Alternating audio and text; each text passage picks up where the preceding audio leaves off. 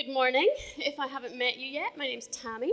Uh, I'm one of the leaders here with my lovely husband, Brian. And uh, we are going to open up God's Word just now. I am currently sporting my just coming out of winter, heading into spring, husky voice for you all this morning. I apologise for any coughing that might ensue. This morning, we are going to be looking at a verse, a few verses out of the book of Acts. Because it seems to me that there are three moments in my life where if I was to invite my non Christian friends uh, to church, they might come. Those three are Christmas, Easter. People come to church at those times of year, don't they? And so they might come. Or my baptism. If I was to tell my friends that I was going to be baptized, they would come because they would come and support me.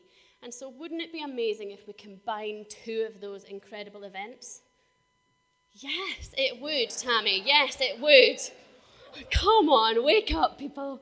this Easter, we are going to have a baptism service, and we're really looking forward to having a bunch of people baptized. The reason for that is we can be given as much advice as possible, we can listen to teaching as much as possible.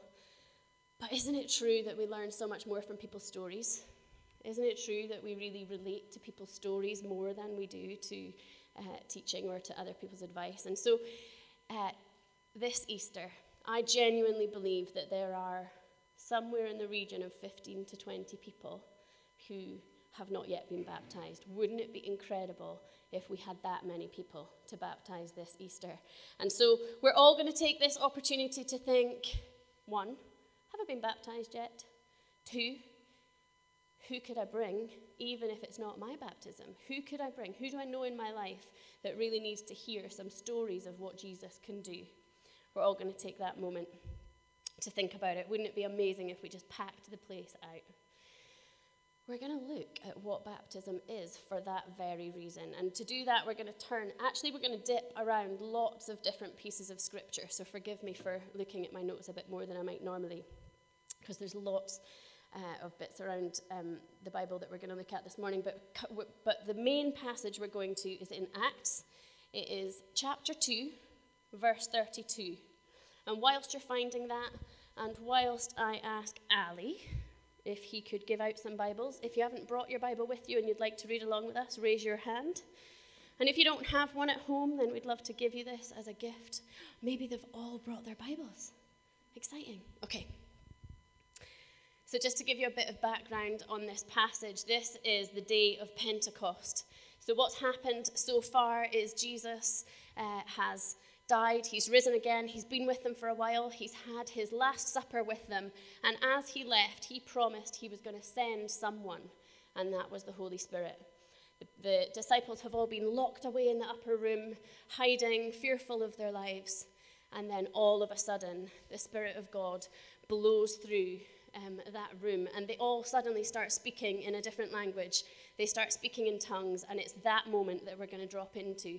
They've poured out onto the streets, and there are thousands of people there looking in, thinking, What on earth is going on? And we're going to drop in just as Peter stands up to tell everyone what it is that's going on. So let me just pray before we read that.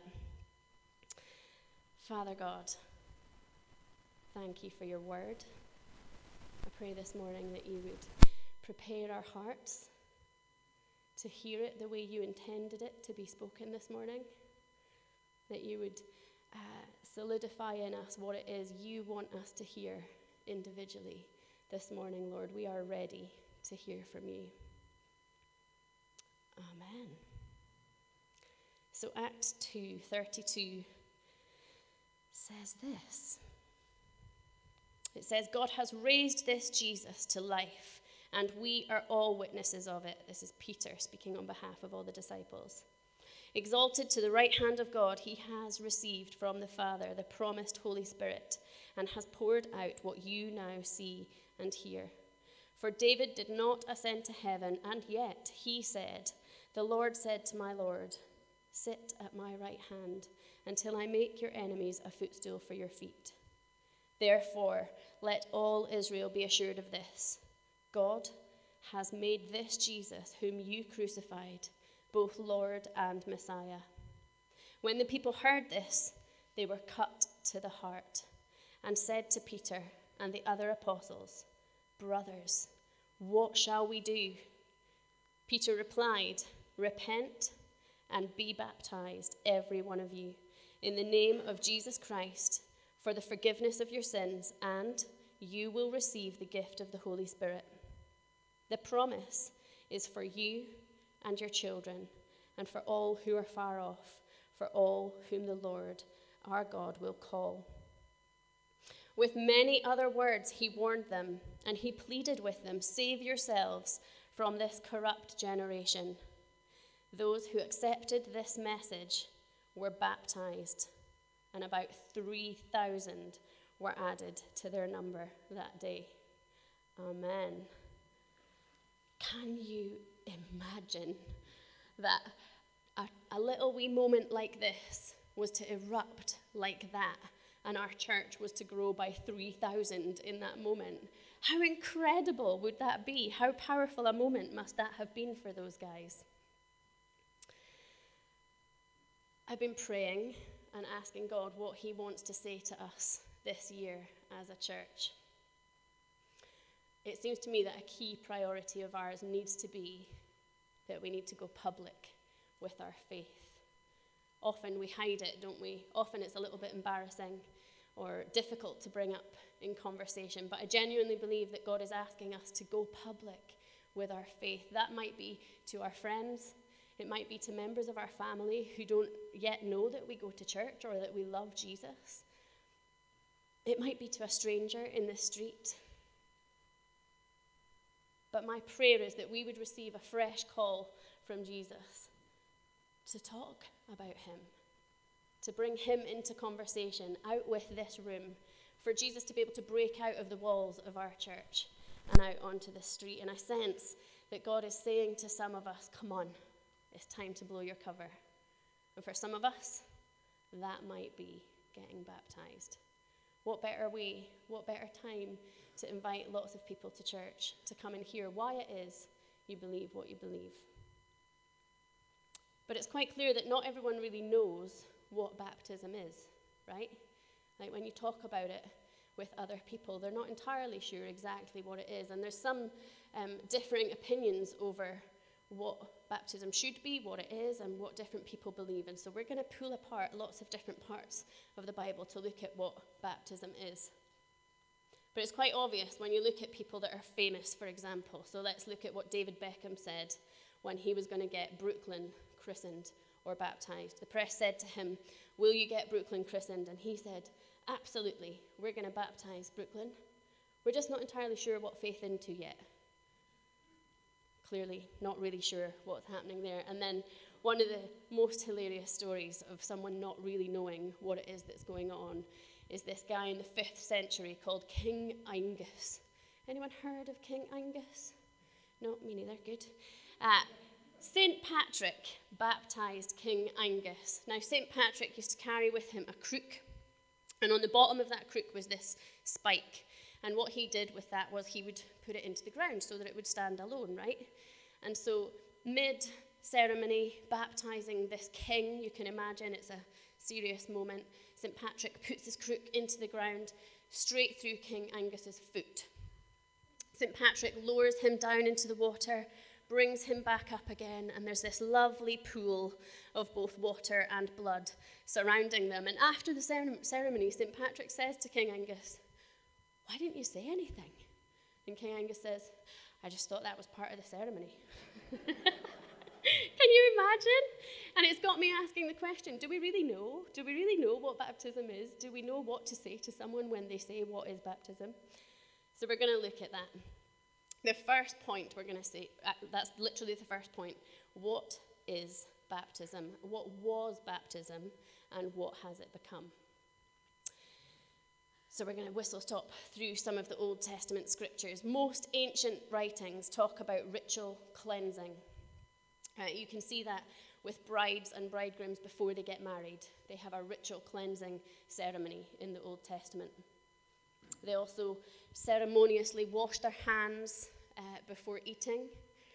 There are specific moments where people will be ceremoniously washed in front of other people. So, for example, in Exodus 29, you've got Aaron and his sons. These guys are going to be the first priests of the newly built tabernacle. And there's a ritual cleansing ceremony before they take up that mantle. In Leviticus 14, uh, there are people who appear to have been completely healed of um, leprosy, essentially, of skin diseases. And they have to go through a ritual cleansing ceremony before they are allowed back into society. So you can see this cleansing ceremony tracks its way back all the way through to the early part of the Old Testament. And you can also see that archaeologists have dug up baths that were used for that very purpose. So it's not just in the Bible, it's in history. There are lots of historians who have um, dug around and found all these ritual cleansing baths, uh, and they will track them back to ceremonial washing.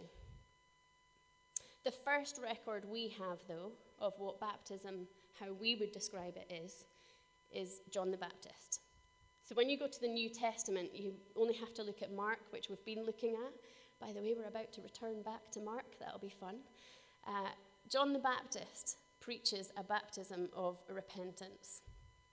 He says this in Mark 1 4, or it says this, sorry. It says, So John the Baptist appeared in the wilderness, preaching a baptism of repentance for the forgiveness of sins. The whole Judean countryside and all of the people of Jerusalem went out to him. Confessing their sins, they were baptized by him in the Jordan River. river sorry. John the Baptist was saying, Get yourselves right with God. Let him clean you, let him cleanse you.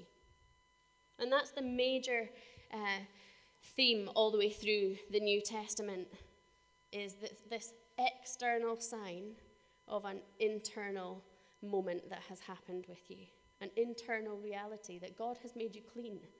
And this is the external sign of that. It's important to note, too, that baptism um, is never mentioned as just a small dusting of water.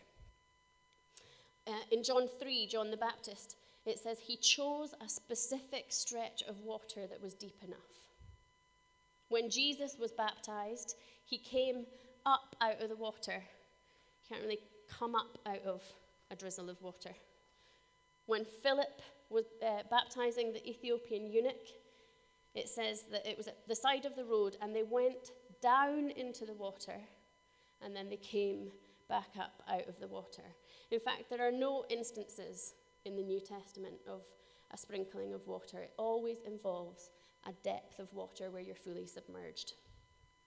And the Greek word, when you look at baptize, when it goes all the, any time it's, ba- it's mentioned, the Greek word uh, is used, the English that we translate that to include, let me see if I can say this right because I couldn't before. They refer to the sinking of a ship, dipping a cup deep into a bowl, or soaking a cloth in a vat of dye. And the English word we use, or words that we would use for it, are drench, dunk, dip, duck, douse, deluge, or soak, sink, swamp, steep, or saturate. Ah, I said it. Good. The point is, people, it always includes a lot of water and it always includes full submersion. Uh, John the Baptist waded into the Jordan River, uh, and um, Jesus di- and all of the disciples baptized people in the same river. So that's what it was, what it became. What does it mean? So, the way we talk about this here in this church is that the first thing is it speaks of a bath. So, I don't know about you, but as a kid, I absolutely loved this time of year because it rains a lot. I loved the rain. I hate it now as an adult, but I loved it. In fact, I used to love walking home in the rain completely soaked because my friends and I would know that what that meant was the field at the back of our house was going to have this massive puddle in it, and we were all going to head out and play in this huge. I mean, when I'm saying puddle, really, like, I mean, I know I'm short, but it was a lot of water, okay? And so we'd all head out and we'd all play around in this puddle. I, as an adult looking back, I can't really see why it was so much fun, but it was. We all would jump around in it, splash each other, and play all sorts of games where we'd dare each other to run all the way through to, through to the deepest part. My parents, however, did not enjoy this moment because what it meant was I would come home completely, not just soaking, dripping wet, but covered in mud. I had very long hair, people. Long, long hair. Can you imagine my poor mum trying to get all of that mud off of me? All I'd want to do is come home and snuggle up and get warm because, of course, by this point I'm freezing. Uh, but I'd have to have a bath. The trouble is, I'm so disgustingly muddy, the bath immediately turns muddy. So then there's this moment where my mum's saying, No, no, you have to stay in because you have to get clean. You know how on the back of a shampoo bottle it says lather, rinse, repeat? We were there for a long time getting all of that mud off. It was disgusting. But yet I loved it. I loved those moments. The trouble is, there's only so much washing you can do. And when you're washing, you can only get the outside clean, can't you? There's nothing we can do to clean the inside except Jesus.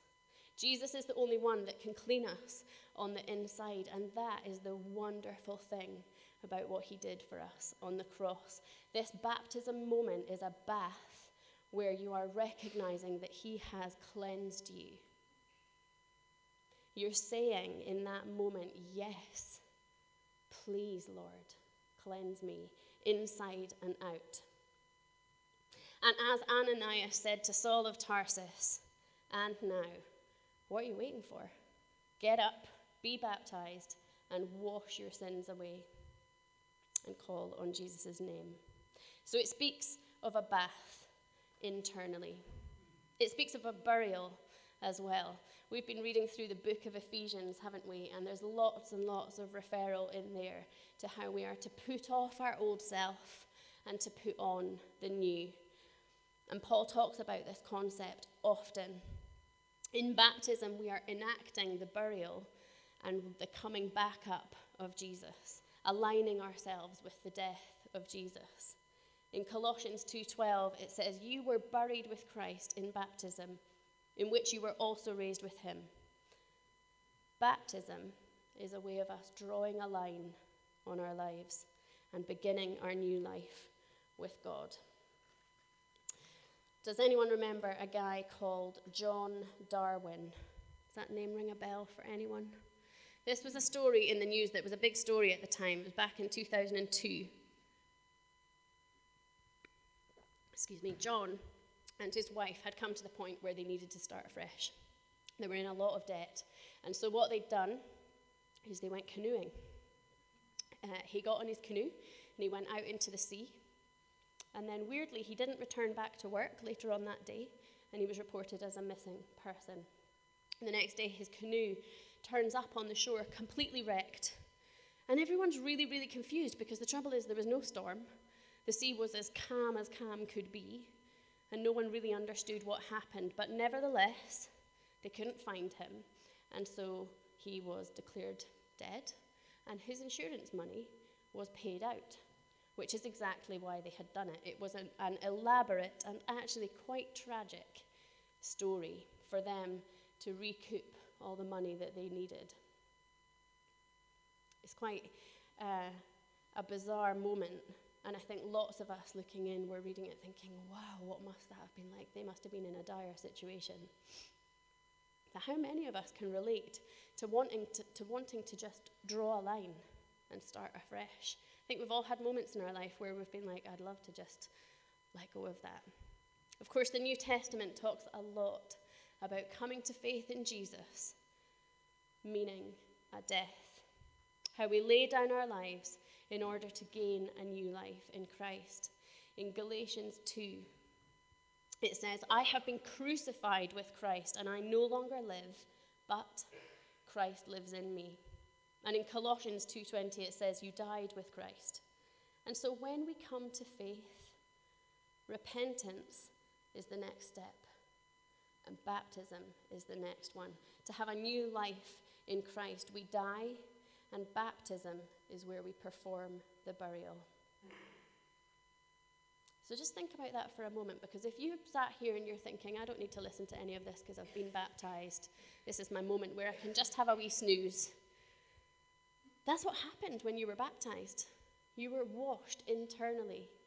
You came up out of the grave and you were risen with Jesus. That is a powerful moment. A line was drawn in your life. Baptism speaks of a bath and it speaks of a burial. It's the pro- appropriate thing to do with a dead body. Our previous life has died. When someone dies, we bury them, and that's the right thing to do. It speaks of a bath, a burial, and it speaks of a badge of belonging. In this moment, when you are baptized, what you're saying is, I belong here, and I belong to this church, I belong with these people. Uh, our kids are teenagers, and so we no longer have the lovely moment when they're toddlers and they're holding your hand wherever you go and they look up at you all proud that you're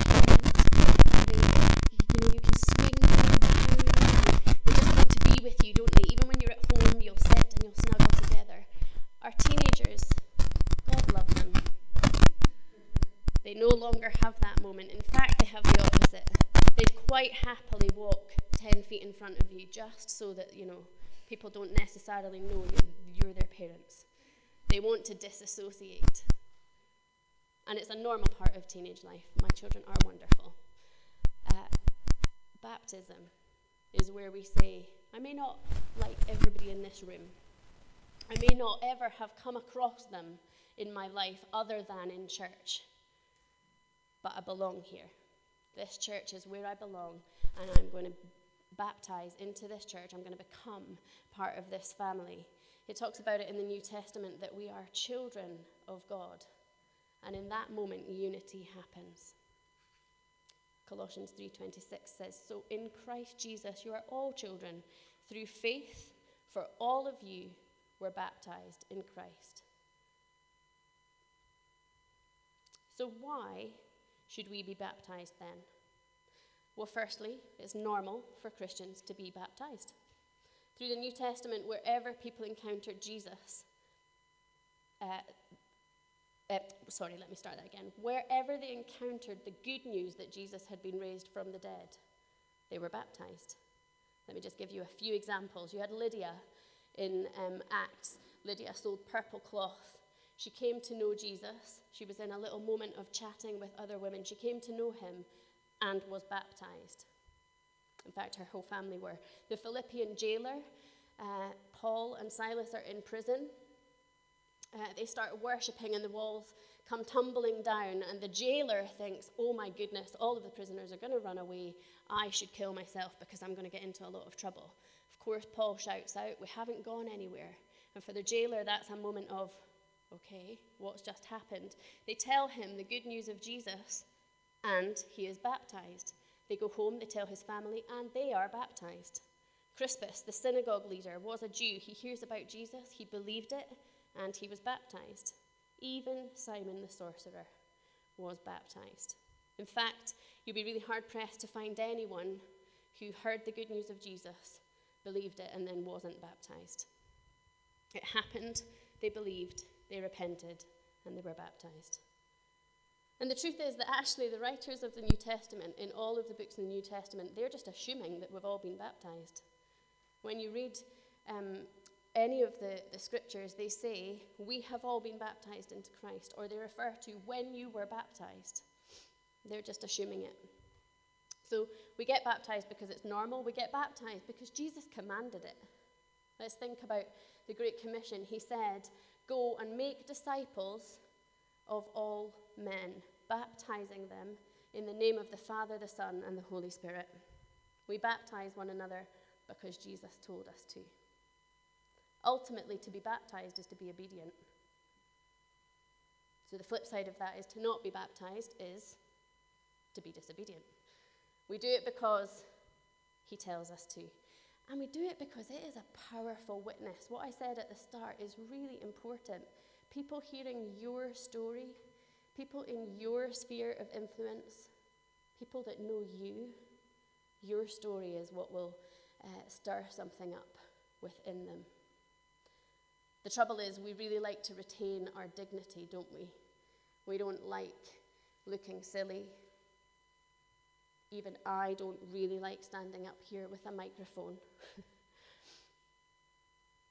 but the problem is, if we align ourselves to that, if we think, why on earth would I put myself in a situation where I would be fully submerged in water, where, let's face it, white things become see through?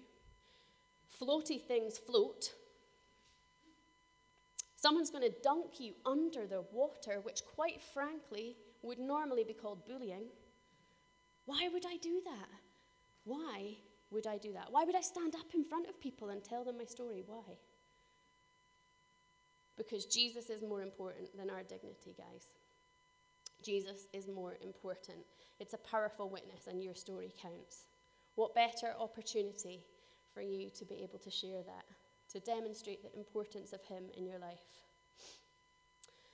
So, before we finish, let's look at some frequently asked questions because often in this moment, people have a hundred questions. If that's you and you're sitting there thinking, oh, actually, I haven't been baptized and now I have a ton of questions, let me just go through a few of them that we always get asked so that you know what the answer is. The first one is if I was christened as an infant, does that count?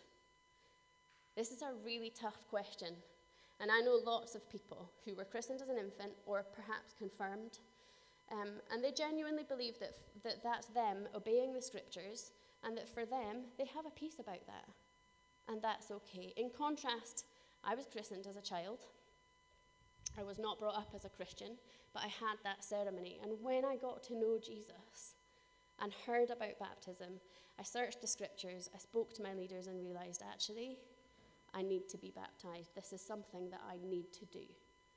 And so, if that's you, if you were christened as a child, confirmed, or any other form of um, baptism in another church, then what we just say to you is read the scriptures, speak to your leaders, and if you have a peace about that, then that's okay. If you want to ask us questions about that, then come and speak to us and ask us. But the reality is that, as we've said, you, rep- you get to know Jesus, you believe, you repent, you're baptized. And so we'd love to talk to you about that. The next question, believe it or not, that we always get asked is Is it too late? I've been a Christian for decades and decades. In fact, I've been part of this church for decades and decades. And so, wouldn't I look stupid if I stood up there and said, I haven't yet been baptized? The answer is no. The answer is it's never too late. The answer is the appropriate thing to do is be baptized for all the reasons that we said. And sometimes uh, dead bodies lie around for a while. So let's think about war. We spoke about how uh, the appropriate thing to do with a dead body is to bury it, right? But let's think about a war. Those bodies may lie uh, dead and no one finds them for some time. But what happens when you do find them? the appropriate thing to do is to bury them at that point, right? And so if you're sat there and you're thinking, I would look like a right numpty, like um, I might even be a leader in this church, and and, I, and I, I, can't possibly stand up there and say it's too, you know, I, I need to be baptized. That's nonsense.